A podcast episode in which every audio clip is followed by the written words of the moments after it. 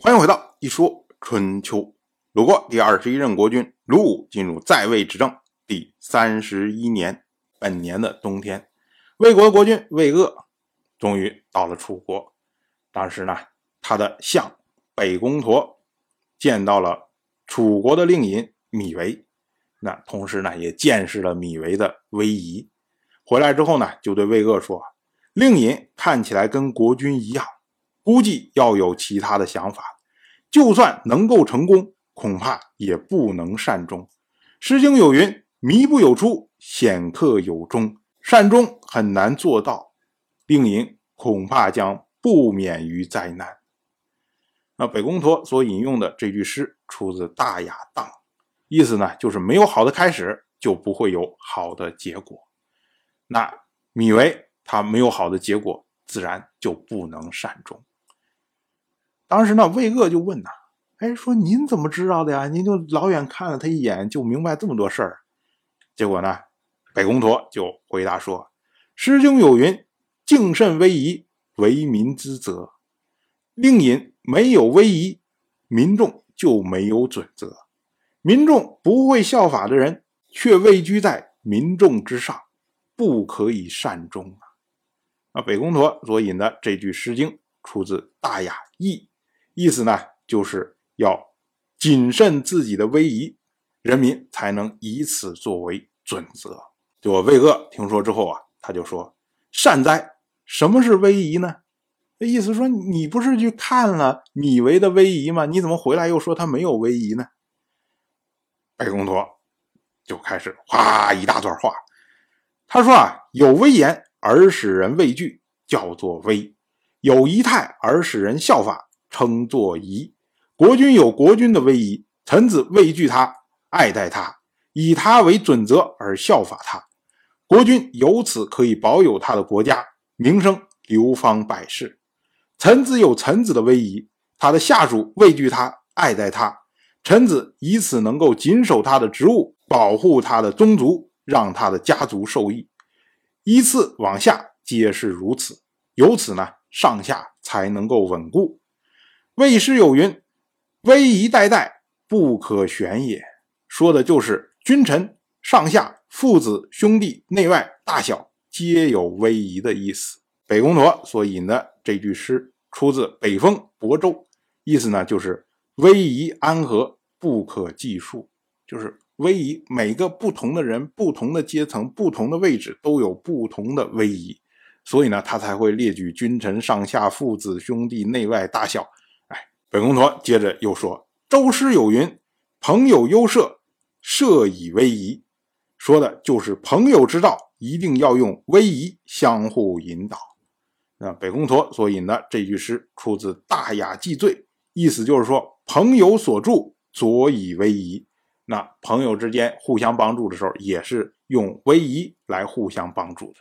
所以他说，朋友之道是用威仪来相互教导。”北宫佗接着又说：“周书罗列了文王的德行，说大国畏其利，小国怀其德，说的就是畏惧他，爱戴他。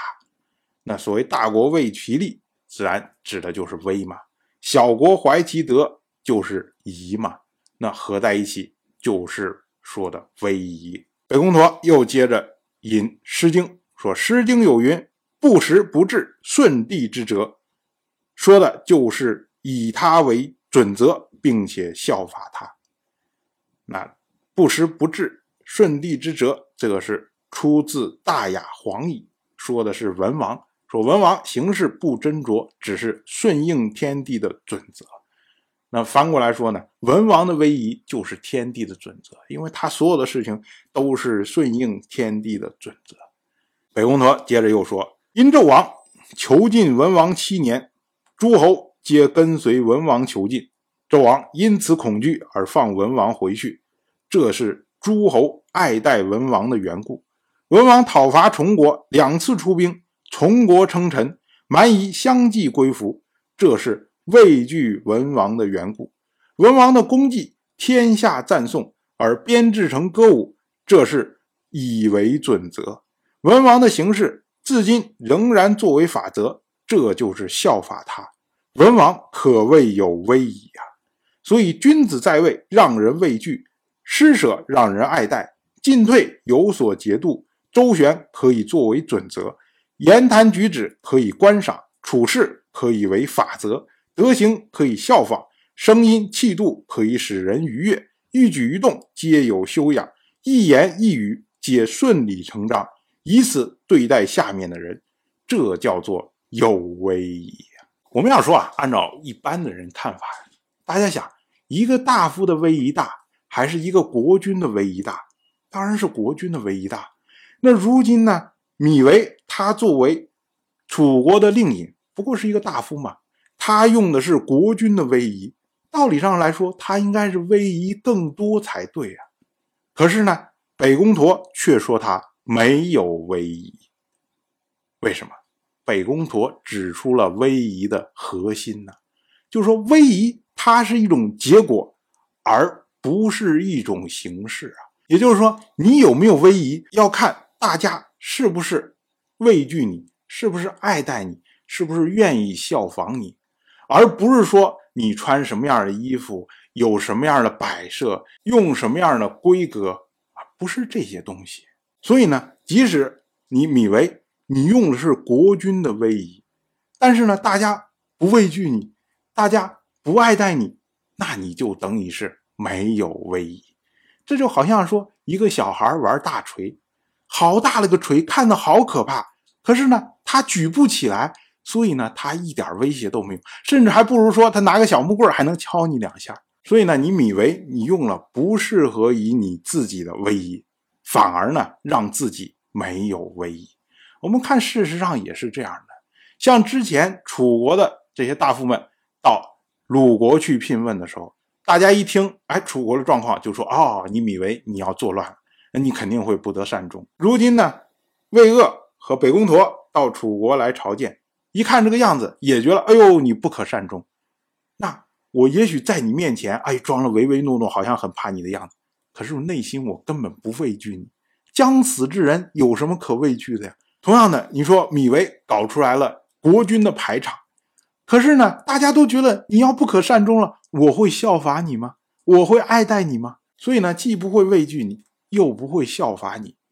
由此可见，米维是没有威仪的啊。北宫佗所讲的这个威仪，其实放在我们今天仍然适用啊。这就好像我们正常的职场里面，有某个朋友突然之间破格提拔到一个地方去做领导，现在 title 给你了，排场给你了，权力给你了，职务给你了，所有一切给你了，但是你就有威仪吗？未必呀，因为下面可能有人不服啊，大家觉得说，哎，你还不如我呢，你凭什么来领导我呀？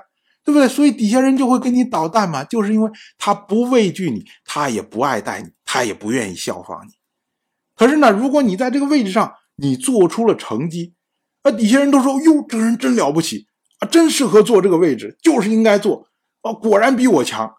那会儿时候，大家都畏惧你，爱戴你，愿意效法你，那个时候你才真正有威仪，你才真正有权利，你才真正拥有了这个位置。